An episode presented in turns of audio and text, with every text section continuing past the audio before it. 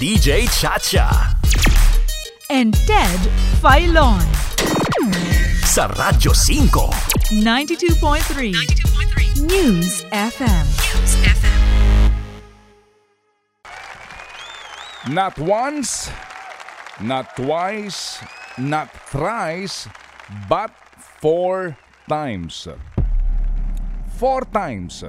Apat na beses na pong ipinakiusap sa Kongreso ng Pangulong Rodrigo Duterte ang pagpapasa sa isang National Land Use Act NLUA na luwa National Land Use Act. Una, noong SONA 2017, SONA 2018, SONA 2019 at SONA 2020. Noong 2017 na SONA, ito ang sinabi ng ating Pangulo. So I am appealing to all our legislators to immediately pass the National Land Use Act or NALUA to ensure the rational and sustainable use of our land and our physical resources given the competing needs of food, security, housing, business, and environmental conservation. Aking pong uulitin, I am appealing to all our legislators to immediately pass the National Land Use Act or NALUA to ensure the rational and sustainable use of our land and our physical resources given given the competing needs of food security, housing, businesses, and environmental conservation. Ang naturang panukala po'y inihain noong pang 9th Congress taong 1994. Ngayon po ay nasa 18th Congress na po tayo. O halos tatlong dekada na na nakahain sa Kongreso ang naturang panukalang batas. Maging nung panahon nga po ni dating Pangulong Benigno Aquino III, ito po ay certified as urgent. Iba't ibang grupo ho mula sa mga sektor ng agrikultura, agraryo at pangkalikasan maging ang National Economic Development Authority o NEDA mismo ay nagkakaisa sa paghikayat po sa Kongreso na maipasa na ang batas na ito, ang panukalang batas na ito. Katunayan, ayon po sa pag-aaral ng NEDA, at sa mga nagsusulong sa ng, ng naturang panukala at maging dalubhasa, ang naluwa ay maglalatag ng pangmatagalang plano kung papaano ba dapat gamitin ang ating kalupaan. Ang naluwa ang siyang tutukoy, number one, sa lahat ng hazard-prone areas. Number two, magbibigay ng kaliwanagan at panuntunan sa wastong paggamit sa mga environmentally critical areas at prime agricultural lands.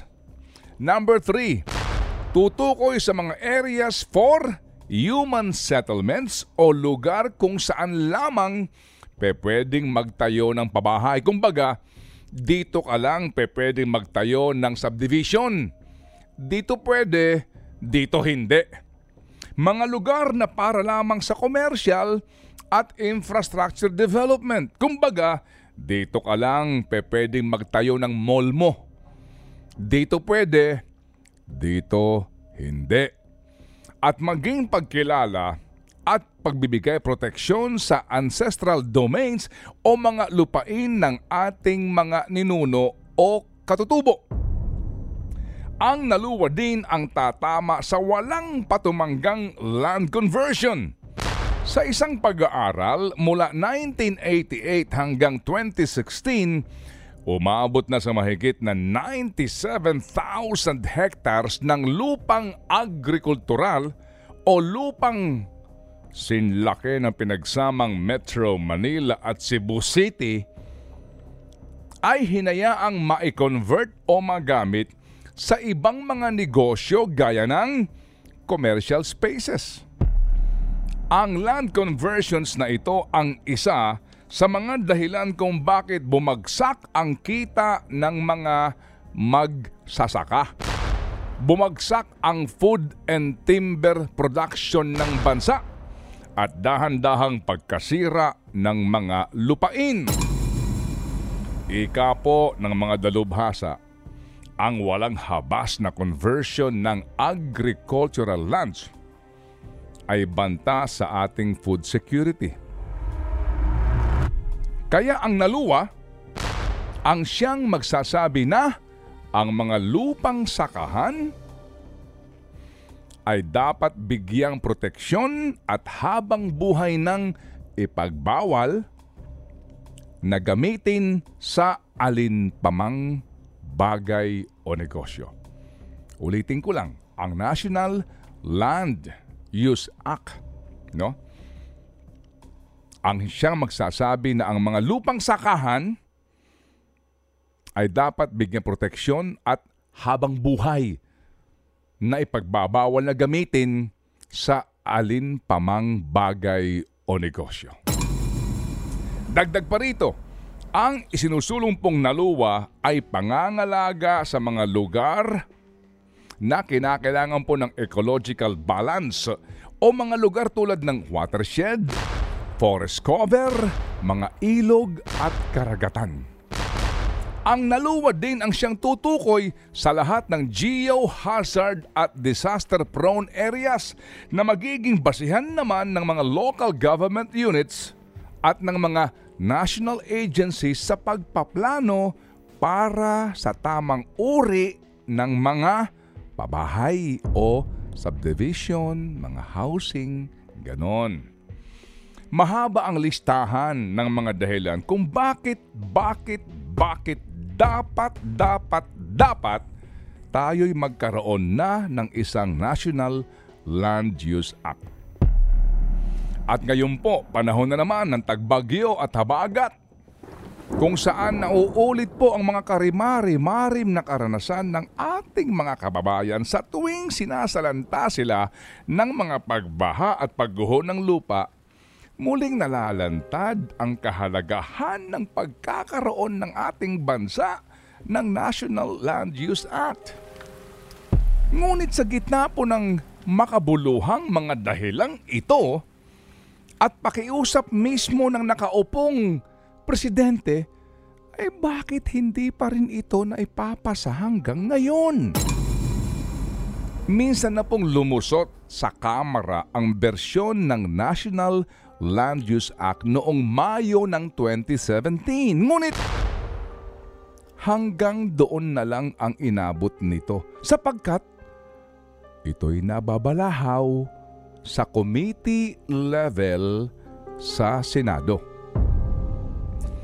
At nitong lunes, sa huling sona po ni Pangulong Rodrigo Duterte, inabangan ko inabangan din po ng maraming grupo. Kung sa huling pagkakataon ay ipakikiusap ba ito ulit ng Pangulo sa Kongreso na ito'y ipasa niyo na bago man lang matapos ang kanyang termino? Ngunit tayo'y nagtaka. Anyari? Bakit hindi na ito nabanggit?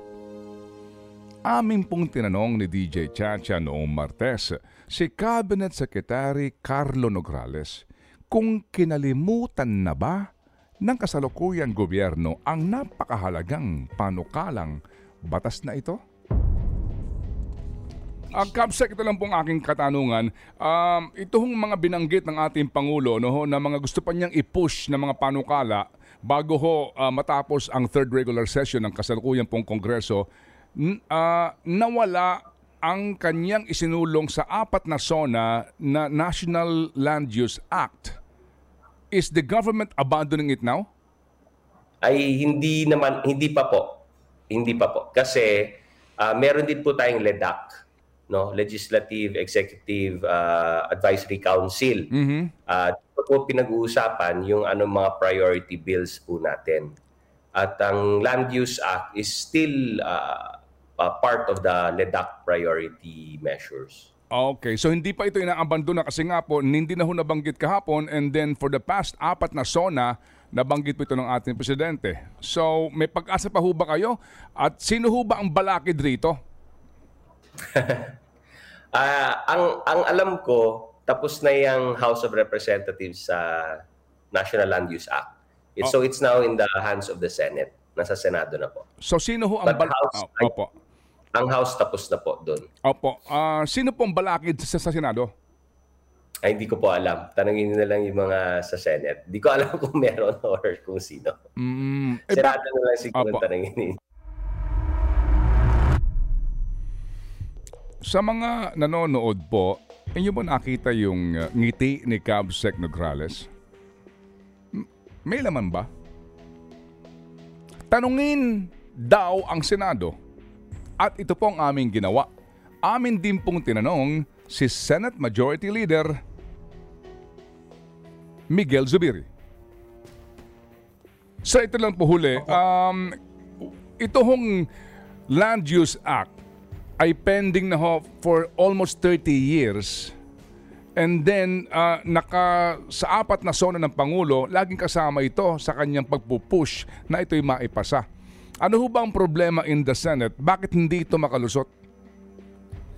Dito kasi sa amin, uh, uh, Sir Ted, uh, the chairperson is the big boss dyan sa committee uh, set up ng Senado. So, uh, ako po yung author din yan. Nag-file din po ako niyan. Kasama ko po si Senator Kiko dahil kami po ay naniniwala dito sa Land Use Act para at least maprotektahan natin ang forest lands, ang agricultural lands, etc. etc. for food security and for environmental protection. Pero uh, hindi pa lumalabas uh, Sir Ted sa Committee on Environment and Natural Resources uh, pero mangungulit po kami sa chairperson na sana mailabas po niya at makapagdebate po tayo dito sa panukalang ito. Alright, so what's the chance of this being passed? Because we understand na tama ho, no? kung sino yung chairman, diskarte niya yung mga panukala sa Opo. kanyang leadership at komite. Pero pag pinag-usapan na natin ang kapakanan ng sambayanan, considering po ang mga studies, maging NEDA, ang nagpupush nito. Ano ho? And then kung isa lang committee chairman, isa lang na committee chairman ang sagabal dito, hindi ho ba dito dapat to timbangin na ng Senado ang kabuoang interest ng bayan vis-a-vis the interest perhaps of one chairman? Actually, uh, Sir Ted, pag-usapan din namin ito mamayang hapon. Meron po kaming all-members caucus. Nasa listahan ko po yan kasi nasa LEDAC po yung uh, uh, panukalang yan, yung ating uh, Land Use Act. Aha. At I will take it up. Iti-take up ko po yan sa, sa buong Senado mamaya, all members. At uh, kung ano pong uh, sunod na hakbang na gagawin po natin para mailabas po ito. Of course, we'll, uh, nego- we'll have to negotiate and speak to the chairperson, Senator Villar. Pero having said that, uh, babanggitin ko po yan mamayang uh, hapon. Totoo po yan, Sir Ted. Uh, napakahalaga nitong panukalang ito. And uh, again, I said, I am a author also, one of the principal authors. Nag-file din po ako. Every, every Congress po, nagpa-file ako nitong Land Use Act dahil uh, naniniwala po ako sa uh, pangangailangan nitong panukalang ito. So, we will again tackle this uh, this afternoon, Sir Ted, and hopefully makakuha po tayo ng consensus sa aking mga kasamaan on paano natin ito ma, ma push forward para sa ating uh, bansa. Ang aming pong panayam kay Senator Mig Subiri ay noong ding Martes, July 27. Hindi pa ho kami binabalikan ni Senator Subiri. Kahapon po muli kami tumawag sa kanya para po alamin kung ano nga bang napagkasunduan na kung meron man ng Senado sa panukalang National Land Use Act. The chairperson is the big boss. Yan po ang sabi ni Senator Zubiri. Big boss in the sense na ang committee chairman ay napaka makapangyarihan sa kanyang komite. In this case, si Senator Cynthia Villar, Committee on Environment Chairman in the Senate. Sapagkat kung gugustuhin niya, ay sadyang pe pwede. At kung ayaw niya, siya din ang dapat masunod? Pero sandali lang. Sino ba ang big boss ni Senator Cynthia Villar? At sino ba ang big boss ng lahat ng mga taong inihahalal ng bayan? Di po ba't ang taong bayan mismo? Ang mamamayang Pilipino na nagluluklok sa kanila sa pwesto? Hindi ba't utang na loob ni Honorable Senator Cynthia Villar sa mga Pilipino ang kanyang hawak na posisyon ngayon? Kung ang National Land Use Act ay para sa kapakanan ng mga Pilipino at sa kinabukasan ng susunod na henerasyon ng ating lahi, bakit hanggang ngayon hindi pa rin ito pumapasa? Sino ba ang dapat na maghari? Ano ba ang dapat maghari? Saan ba dapat kumakatig ang reyna? Sa interes ng bayan? O sa kaninong interes?